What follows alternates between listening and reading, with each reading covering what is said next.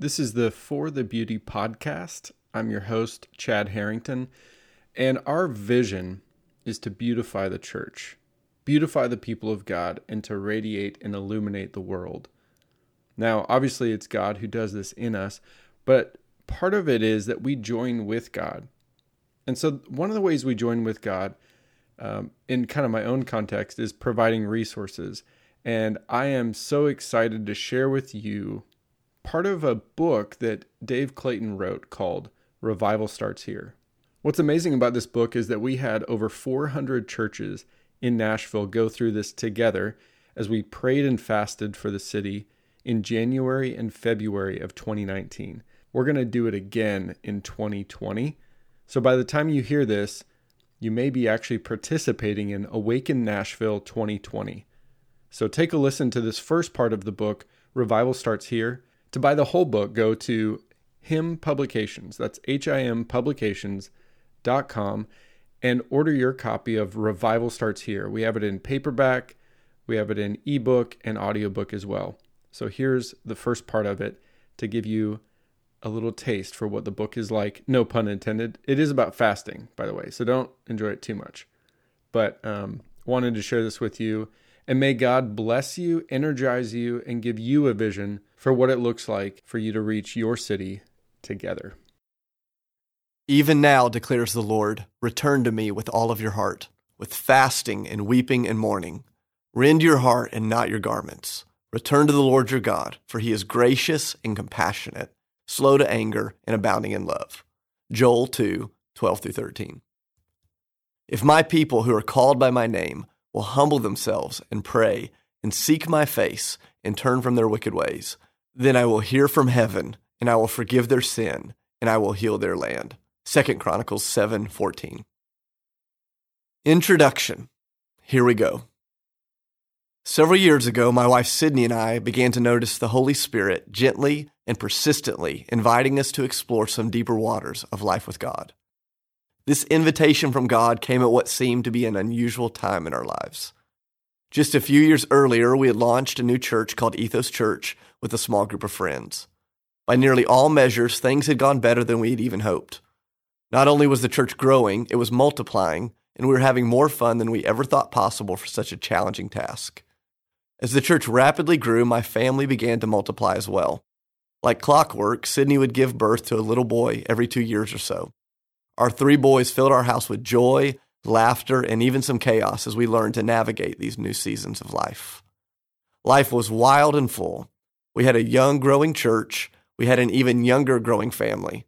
Marriage was good. Parenting was good. Church was good. Life was good. And yet, despite all of the joy, we had a deep yearning for more. We longed to see God move among us in powerful ways we had only read about in Scripture and revival history. We wanted to experience this kind of life with God for ourselves. It was during this crazy season that the gentle voice of the Spirit began calling us to push into deeper waters, to believe God for more. We began to realize that in many ways, despite our success in ministry, we were still like little kids playing on the deck of our father's sailboat as it was tied safely to the dock inside a peaceful harbor. Over time, we gained the courage to acknowledge that although it was fun to play on the sailboat, playing on the sailboat didn't mean we were sailing, and it certainly didn't mean we were sailors. God began using this imagery of a boat, a harbor, and the open waters to illuminate what was a new way of understanding life in the kingdom. We discovered that if we weren't careful, we could become so comfortable in the safety of the harbor that we would never stop to ask whether or not we were actually sailing. I believe it is possible, dare I say common, for many Christians to spend their entire life believing in God without ever attempting anything that actually requires them to exercise their faith. It is one thing to read stories about people who took great risk with God, but it's something entirely different to taste the sweetness of that kind of life on a personal level. This temptation to play it safe, especially in the realm of faith, is still a real struggle for Sydney and me at times. Even though we've experienced the deep reward that comes on the other side of risk taking faith, the gravitational pull toward comfort and certainty can still feel crippling. Over the years, we've seen God move in astounding ways. Yet, despite God's flawless track record, we still have moments in which we are slow to trust Him, slow to launch out in faith again, and slow to set sail towards open waters. I don't know about you, but I want to be the kind of person who keeps pushing out towards the open waters with God. I think I was made for that. I think you were made for that. And I believe that is precisely what Jesus came to offer. It was that persistent call to explore the open waters of faith that led us to a moment God used to forever shift the trajectory of our life and our ministry. God used the unexpected combination of a passing conversation with a new friend halfway around the world about an often ignored spiritual discipline to ignite a desire to once again believe God for the impossible in our city and far beyond. Let me try to explain. Sometimes seeing helps our believing. In February 2016, Sydney and I began a friendship with a couple named Muriithi and Carol Wanjau and their three amazing children. I could fill an entire book with stories about this incredible family, but for the sake of time and space, I'll share just one. The Wanjaus have been positioned by God in Nairobi, Kenya, and they lead one of the most amazing networks of churches I have ever seen. Our friendship with this family began that year when we got to spend several weeks with them and many of their global leaders who had gathered in Nairobi for a time of training and fellowship. Sydney and I were blown away by what we saw during our time there with our Kenyan brothers and sisters. Their love for God, their passion for reaching the lost, and their commitment to living holy, countercultural lives were just a few of the things that blessed our hearts and challenged our thinking in ways we never expected. To top it off, the prayer life of our Kenyan brothers and sisters impacted me in profound ways. One day, as Sydney and I were riding to the store with Carol, we were picking her brain about the spiritual vibrancy of their church network. We wanted to know why the Christians in their circle seemed to be so alive for Jesus. She was quick to remind us there are no silver bullets when it comes to spiritual development. But she went on to share an important spiritual rhythm that has transformed their churches and community for the better. I'll never forget what she said. Dave and Sydney, much of what you see here is the simple result of prayer and fasting. We consistently practice the communal act of self denial or fasting, so we will have the strength and clarity that is needed to live faithfully for Jesus in a culture that is obsessed with self gratification. That moment in the car with Carol is when many of the puzzle pieces began to click in our hearts. Little did we know that our family had arrived in Kenya on the last day of a month long fast that the Wanjaus and their churches lean into every January.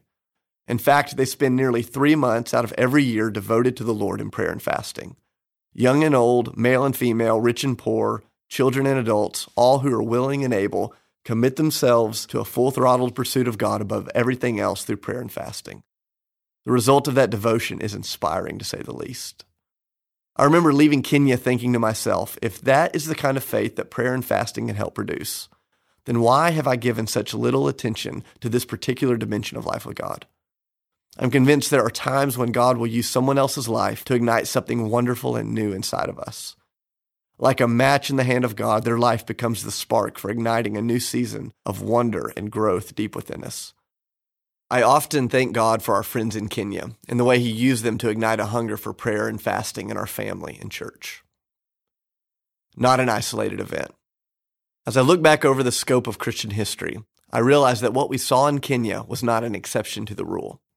In fact, more often than not, it is the rule. You would be hard pressed to find any significant movement of God across human history that was not first preceded by a group of faithful men and women who were committed to the Lord in prayer and fasting. I believe Jesus' words that those who hunger and thirst for righteousness will be filled. Matthew 5, verse 6. I also believe that most of us will never hunger and thirst for righteousness because we've been trained to feast on the junk food of our age. I wonder if it is even possible to truly hunger for Jesus if our souls are currently satisfied with far lesser things. This is why I want to spend a few moments with you talking about prayer and fasting. I believe your joy depends on it. I believe the joy of those around you depends on it. And ultimately, I believe the full revelation of God's glory in our churches and culture depends on it. In other words, I believe this really matters.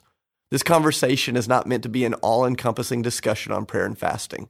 In fact, for the sake of brevity, the bulk of my attention will focus on fasting because most of us are less familiar with this discipline. And since I believe you can pray without fasting, but you certainly cannot do a biblical fast without praying, by default, we will end up dealing with both. I chose to call this book a conversation because that's what I pray this will become. Not just between you and me, but more importantly, between you and the people in your life with whom you will sail toward the open waters. As we embark on this journey, my prayer is that this conversation will help you move from learning to living. I hope it will help you to cut loose from the dock and set sail for the open water. If this discussion only leads you to think about praying and fasting, then it has failed. My prayer is that by the end of our time together, you will feel equipped and ready to take your next bold step towards God through prayer and fasting. So, without further ado, let's go. All right, that's the first part of Revival Starts Here by Dave Clayton. Make sure to share it on social, send it to someone via text or email that you know would want to hear this, and buy it at himpublications.com. All right, until next time.